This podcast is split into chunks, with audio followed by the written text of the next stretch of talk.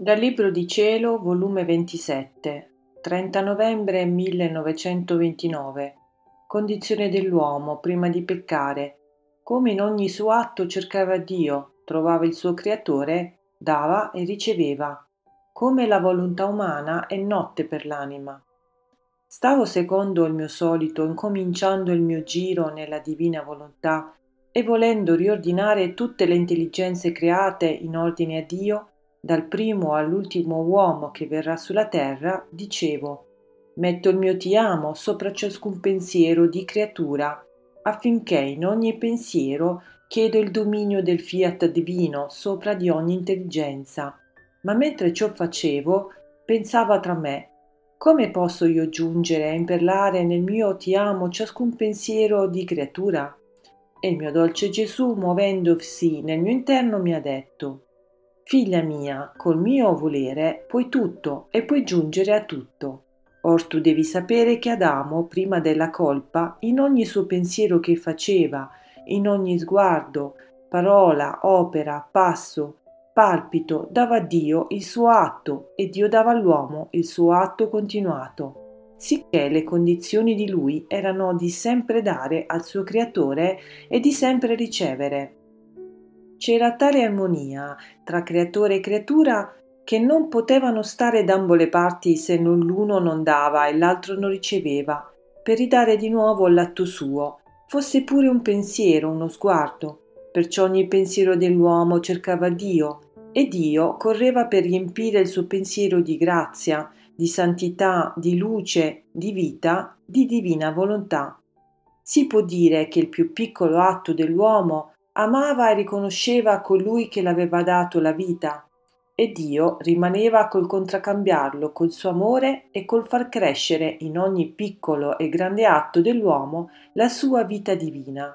Lui era incapace di ricevere tutta insieme la vita divina, era troppo stretto, e Dio gliela dava sorsi a sorsi in ogni atto che faceva per amor suo, prendendo diletto nel dargli sempre, per formare in lui la sua vita divina.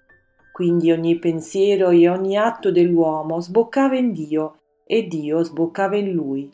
Questo era il vero ordine della creazione, trovare nell'uomo, in ogni atto suo, il suo creatore, per potergli dare la sua luce e ciò che aveva stabilito di dargli. La nostra divina volontà che stava in noi e in lui si faceva portatrice dell'uno e dell'altro e formando in lui il pieno giorno metteva in comune i beni dell'uomo e dell'altro. Come erano felici le condizioni dell'uomo quando il nostro fiat divino regnava in lui. Si può dire che cresceva sulle nostre ginocchia, attaccato al nostro petto, da dove attingere la crescenza e la sua formazione.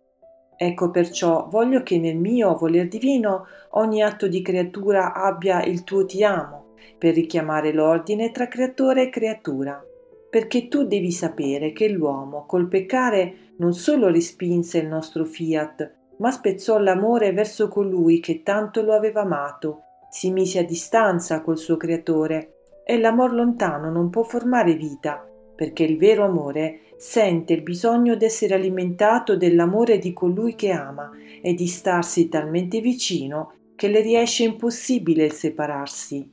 Sicché la vita dell'amore creato da noi nel creare l'uomo, restò senza alimento e quasi morendo. Molto più che ogni atto umano che faceva assenza della nostra volontà divina, erano tante notti che formava nell'anima sua. Se pensava era notte che formava, se guardava, parlava ed altro, tutto era tenebre che formavano una notte oscura. Senza del mio fiat non ci può essere giorno, né sole, al più qualche piccola fiammella che stentatamente le strada il passo. Oh, se sapessero che significa vivere senza il mio voler divino, a non che non fossero cattivi e facciano qualche bene. L'umana volontà è sempre notte per l'anima, che l'opprime, l'amareggia, le fa sentire il peso della vita.